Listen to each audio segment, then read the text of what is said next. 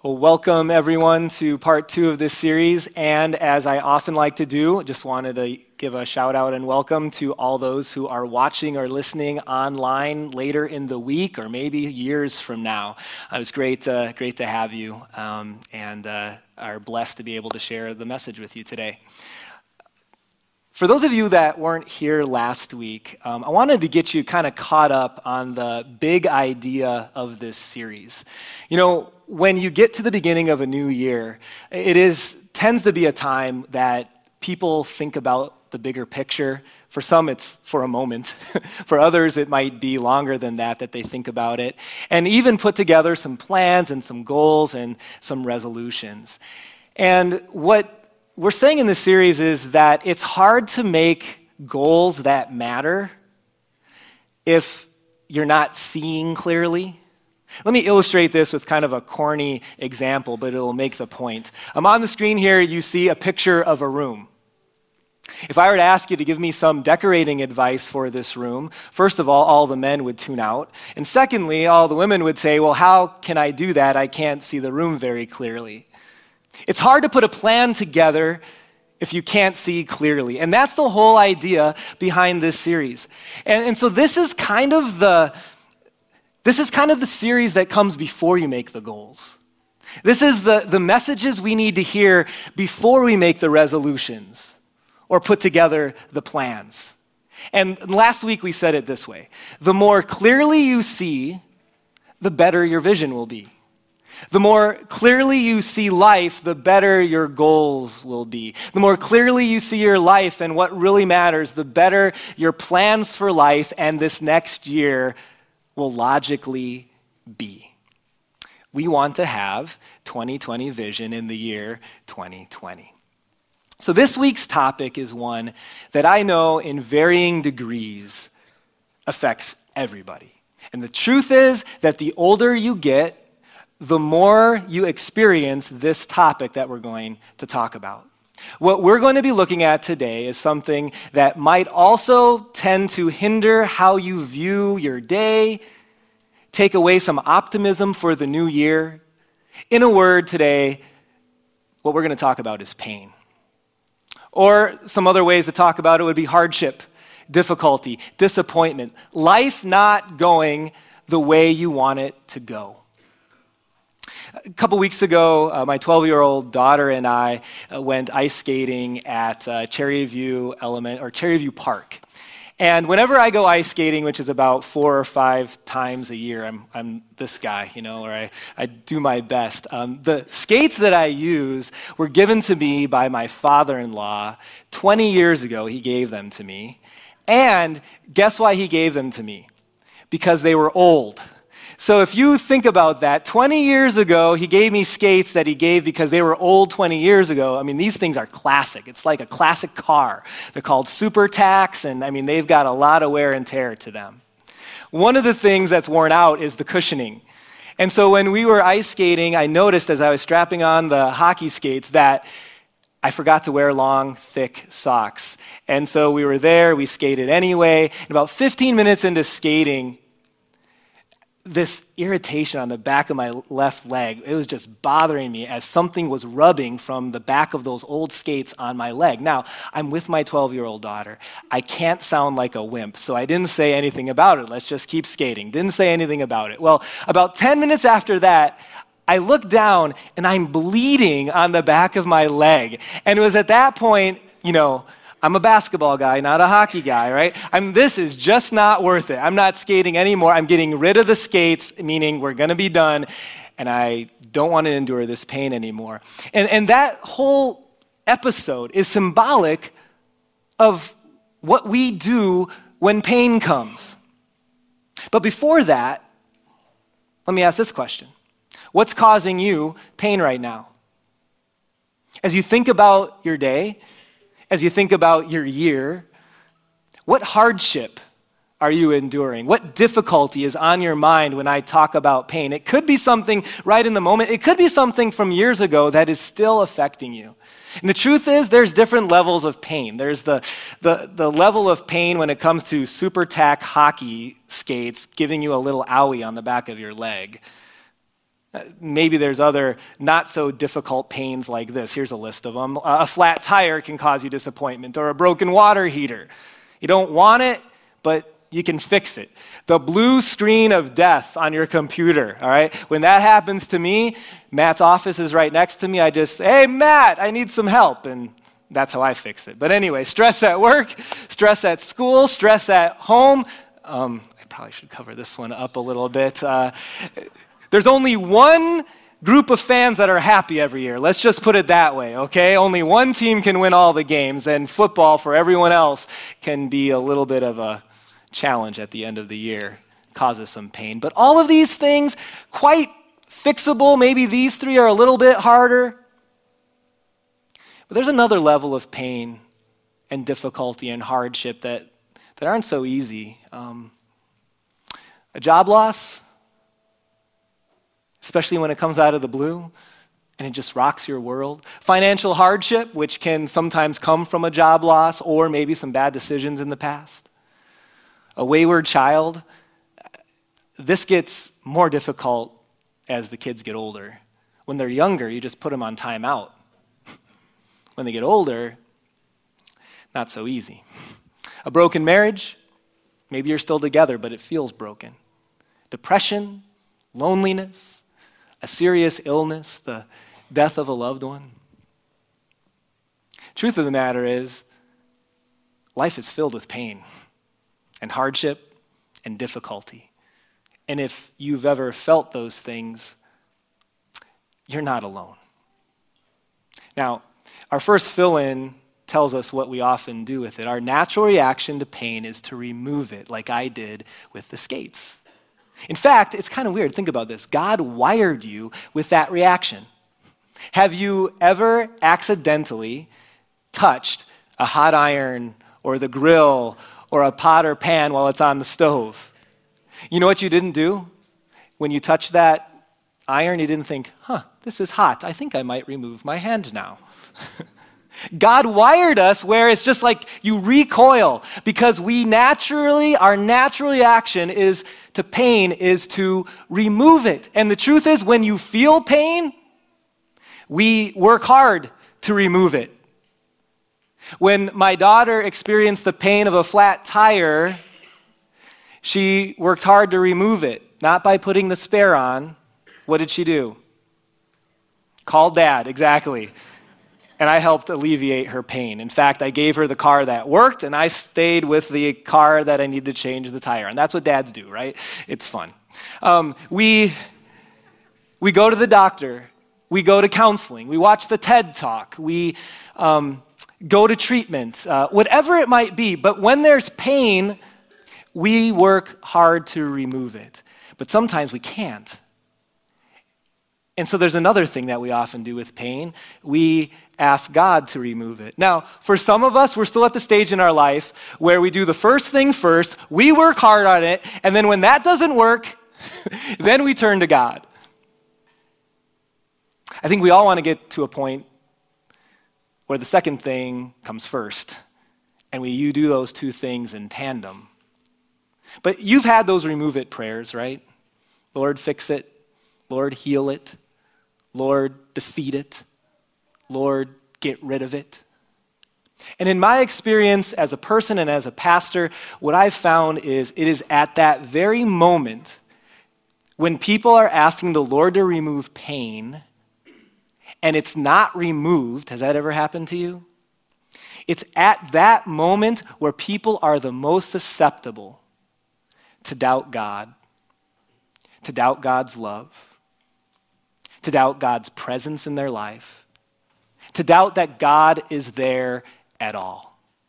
And I just want to acknowledge I get that. I've been there. I understand. Because for us, it seems so clear what God should do if He is loving and all powerful, and yet He's not doing what we're asking Him to do. So, what is up with that? Could there be something else going on in that moment? Could there be something else that God is trying to think of or trying to do? That's what we want to talk about today. The verses that we're going to dig into um, happened or were shared by Christ uh, the night that he was going to be arrested, and 24 hours from when he would be buried in a tomb.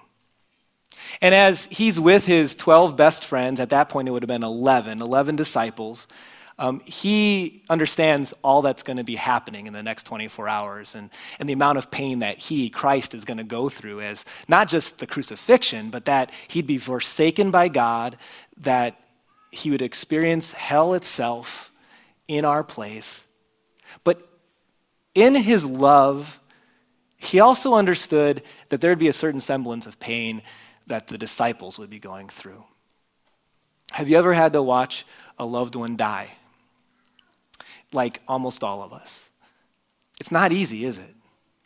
Now, if you've ever had to see someone that you love die and they were in a great deal of pain while it happened, that's worse.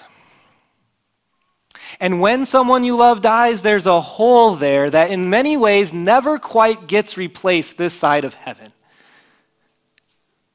And Jesus understood there'd be that hole for the disciples as well. And not just a hole, but because they were connected to Jesus as his followers, they would probably be on the hit list of the Jewish leaders next. In fact, if we look through history, most of those 11 disciples were eventually martyred for their faith. But Jesus understood that they were at this crux of following Christ, but recognizing there was going to be pain in their life from this point moving forward. And he wanted to share with them some insight. Turn to John chapter 15. This is the night that Jesus was arrested and the day before he died. Jesus starts this way I am the true vine. Now, what Jesus is saying is just like branches on a vine or branches on a tree get their life from that central vine or the, the trunk of a tree, so also we get what we need, what we need the most from Jesus. And what Jesus is understanding is that in just a little bit, you're going to want to run from me because there's going to be this pain going on. And in fact, we know that's exactly what the disciples did. Jesus is arrested just an hour or two later. The first thing they do is run. It's at moments of hardship and pain that we are the most susceptible to run from God, whether that be physically or most of the time, it's more of an emotional and spiritual thing. And so Jesus gives this encouragement next. Says, so remain. And this word remain is found five times here in two verses. It's found 10 times in 10 verses in this context. Because why? because Jesus wanted his disciples to get it. You're not going to want to remain, you're not going to want to stay connected. But Jesus says, Remain in me as I promise to remain in you. You see his analogy no branch can bear fruit by itself, it must stay connected, it must remain in the vine. Neither can you bear fruit unless you remain in me. See, I'm the vine and you're the branches. If you remain in me and I in you, you will bear much fruit. Apart from me, you can do nothing. When everything in you, in the moment of God not seeming to be listening to your prayers, want to disconnect or want to doubt, Jesus' encouragement to the disciples, who in many ways are going to be going through some things that are probably way worse than anything we've experienced, his encouragement is as hard as it might be, remain. Stay connected. And why?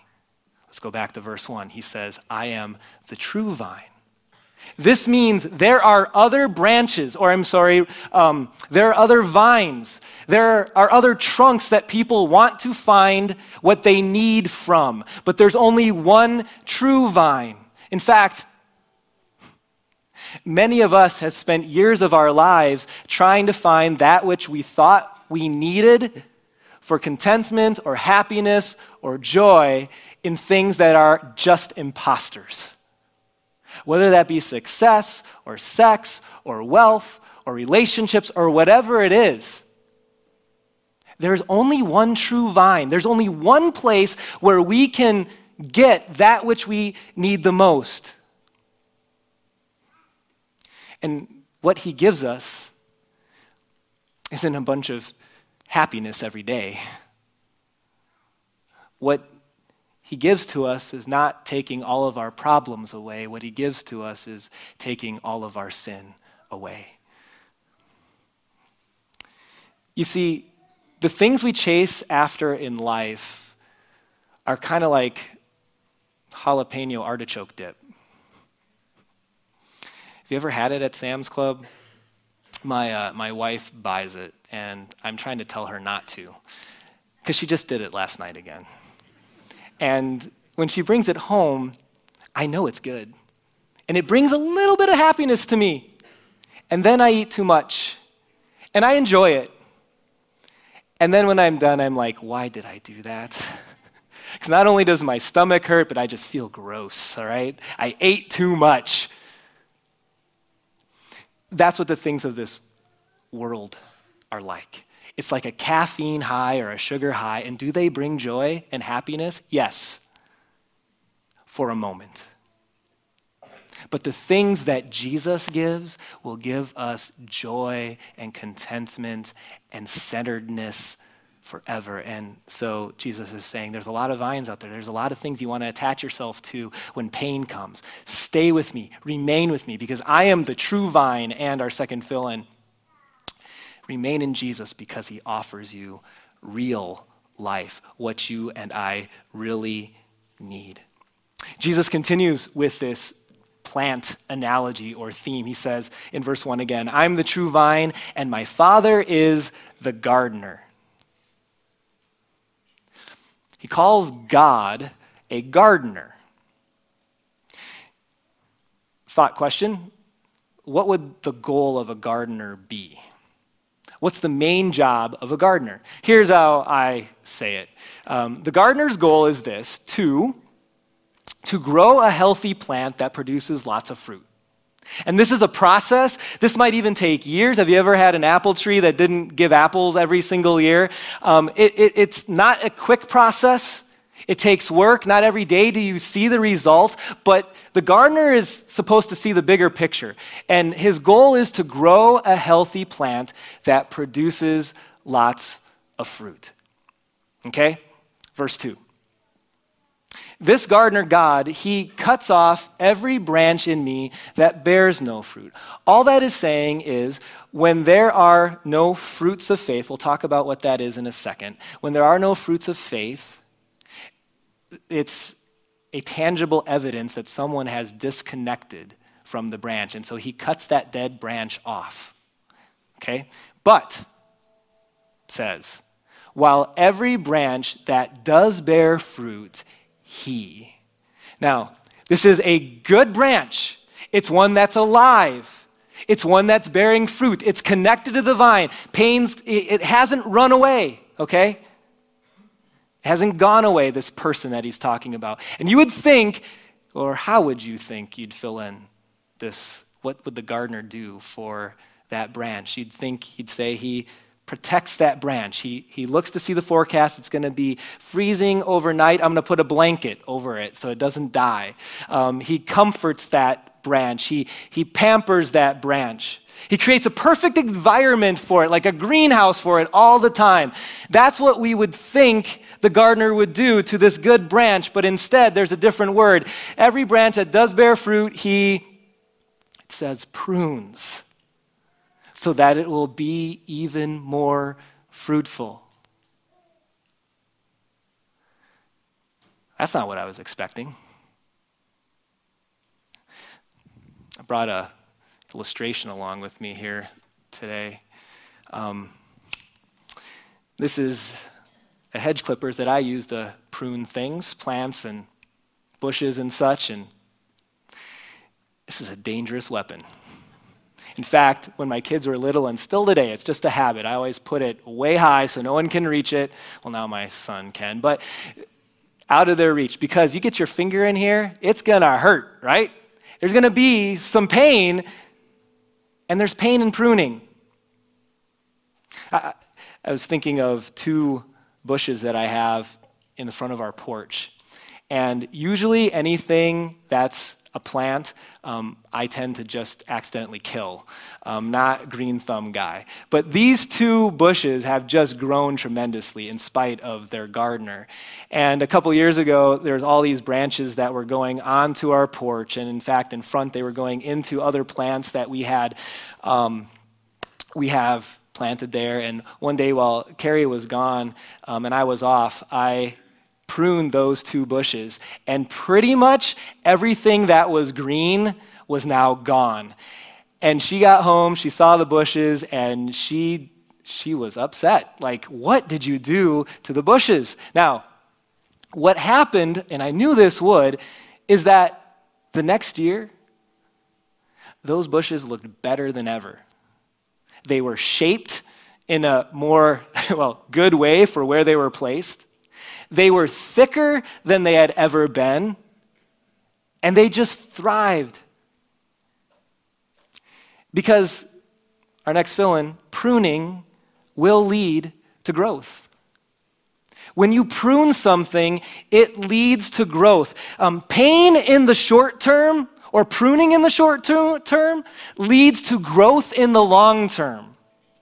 Prune or pain in the short term leads or causes growth in the long term. And if, if you felt like, you know, how come I'm the one that gets pruned all the time? How come I, I don't know, Lord, if I need so much pruning? I just want you to know, going back to verse 2, uh, remind you what Jesus said. He said that every branch, as long as we are on this earth, Every branch that bears fruit, he will prune so that it'll be even more fruitful. Two things. I want you to realize and recognize that what we're talking about in this pruning is that there are painful situations in your life, disappointments, heartaches, and hardships that God has a purpose in. Now, that doesn't mean that He's the author of those hardships. And here's what I mean by that God does not cause evil. In love, He uses it.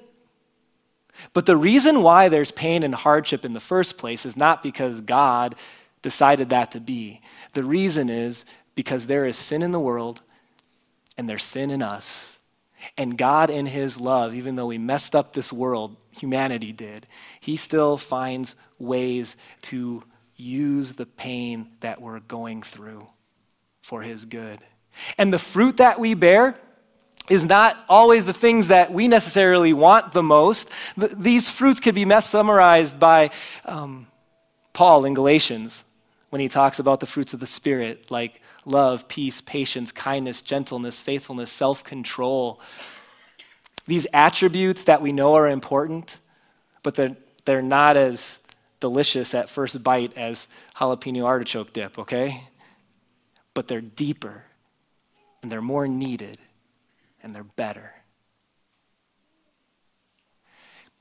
I know this takes a while to digest and to put our our minds around this whole pruning from God. And I, I knew there'd be some pushback on this because there was pushback on in me. And I was thinking about are there other places in Scripture that might help explain this a little bit?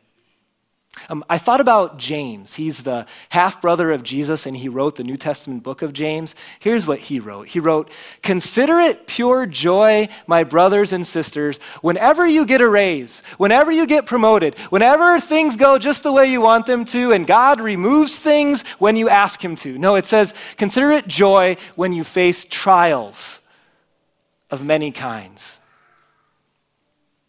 I don't get that. But James continues, because you know that the testing of your faith produces perseverance. And so let perseverance share, finish its work so that you may be mature and complete, not lacking anything. You know, the Bible talks about life being a race. And in order to run that race, we need perseverance. And through our trials, that's what James says God grows in us until we reach that finish line. Or I think of that New Testament pastor named Paul. And he had this big pain in his life that he wrote about a few different times, but he called it his thorn in the flesh. And he wrote about how he, he prayed the remove it prayer a bunch of times. In fact, there was three seasons of his life that he thought about where he just begged the Lord to remove it, to get rid of it. And each of those times, God said no. And as Paul's looking back on it, here's what he found the purpose was in 2 Corinthians chapter 12.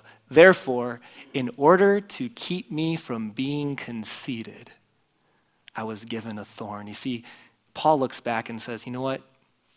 There's a humility that God is working in me during those seasons where I was going through so much pain. And that's because pruning will lead to growth. And I was, I was thinking about this through the lens of my own life and the things that I've gone through. And you know, I was thinking like, all right, we talk about pain here for a moment. Like I could probably talk about something just about every day of my life that there's a pain or a hardship, and um, that's part of living in a sinful world. But there are these seasons, there are these events where the pain seems to be more intense. The difficulty seems to be harder. And, you know, as I look back on those seasons of my life, I will say that I don't know if there was ever a season where my prayer life was more regular than in those seasons when God was pruning me. Or when I spent more time in the Word, or more time just thinking about God's presence in my life than in those seasons. Um, I read how one mom who had a child with cancer looked back on it years later that season and wrote something that was really surprising to me, but these are her real thoughts. She wrote, That time when my son had cancer was the worst time in my life. And in a weird sort of way, there are certain days that I miss it. And she wasn't wanting her son to have cancer again. But when she took the time to look back, she recognized that that was a season where God was pulling her closer, where the master gardener was up to something better than just protecting her from everything, but instead was helping her to grow in her trust, to grow to be even more fruitful than if that thing had never happened. So, what do we do when we have seasons of hardship? Should we just eliminate all the remove it prayers? Lord, bring it on. I'm here, prune me as much as you can. I'm not there yet. I don't know if I ever will be. And the truth of the matter is, you keep praying those remove it, heal it, defeat it prayers because God wants you to bring to Him whatever it is that's on your heart. You pray those prayers. But in the meantime, maybe we can add something to our prayers that would be more in line with the real purposes that God has as the master gardener in our lives. What if we just slightly tweaked in the new year our prayer to say this Dear Lord, I pray that you use this until you choose to remove this. Dear Lord, I, I, pray that you do what you've promised as the master gardener to use the good times in my life and in some ways use even more so the difficult times, and that my mind and heart would be open to seeing and to knowing that you're going to use this until you choose to remove this. How would that affect your attitude? How would that affect your view of the new year? Ask God to take away the depression. Ask God to take away the cancer. Ask God to take away the financial hardship. Ask God to remove whatever it is between you and your spouse or you and your child. Keep asking those things. And until He does that, Lord, will you use this season to grow me closer to you? As most of you know, um, as I was applying this message, I couldn't help but think of my mother in law. And uh, uh, she, uh, my wife's mom, passed away uh, on January 2nd. And um, she was re-diagnosed with cancer last summer, and between then and January 2nd, um, there were countless remove it, heal it, defeat it prayers said, thousands of them by hundreds of people. And um, God decided, hey, um, I have a different plan, and I'm, I'm going to bring her home to heaven. And it's so not so long ago, and, and still, we're still all trying to figure things out, much like you've gone through the, in your own life. We're by far the only people that have experienced death of someone that we love. We all have, right? And so we're maybe just a little too close to the event, but as I thought through the lens of God being the pruner, there were some things that opened my mind and heart. I thought about how, and I never was with her during treatment, but I was told about this that whenever she went to treatment, she'd be there for hours. And every single time, she had conversations about heaven and about Jesus with other people who were also thinking about their mortality and getting treatment as well. And I get now looking back on it, just see how God used this, even though He didn't remove this. Or even as we watched her in her last days and think about this huge mountain that's in front of her and how she went through it and to it with grace and with faith and with trust and how God can use that to encourage and inspire others who someday or even now are facing mountains of their own. You know, the, the weird thing is that I said that God didn't remove her pain, but ultimately he did, didn't he? You see, there's going to be a day when our Heavenly Father, the Master Gardener, comes, or when we die and He's going to take us to heaven where there will be no more mourning or sorrow or crying or pain. Someday, for all of us, our remove it, Lord prayers are going to be answered. But until then, my encouragement is to remember the words of Jesus, to not disconnect from the vine, and to trust your master gardener. It's like Mr. Miyagi with a bonsai tree, okay? And sometimes you need to be watered. And sometimes the master gardener knows the best thing for growth and for life is to protect. And sometimes the master gardener says, you know what? I think he needs to grow more. I think she needs to be pruned. And I'm going to use that pain until I someday remove that pain. Don't let your pain discourage you from big things in serving God in the new year. Don't allow it to allow you to be hopeless or to, to not see the opportunities that are there in your life in this new year. What if the greatest thing that God could do in your life is to use your pain instead of to remove it right now.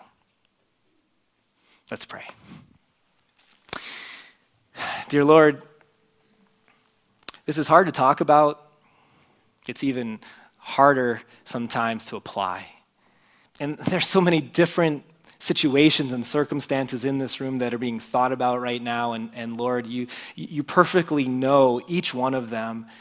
And, and Lord, I, have never called you gardener before, but Jesus did, and I see why. And I would just pray a, a prayer of trust over this group that we would all trust that you know exactly what we need. We're the branches, your son is the vine, and you're going to grow fruit in us the way that you know best. If it's a remove it season, wow, Thank you, Lord. if it's a use it season, thank you, Lord. And we look forward to that day when we get to spend eternity with you. And when we don't have to deal with pain anymore. Be with us until then, dear Lord. In Jesus' name, amen.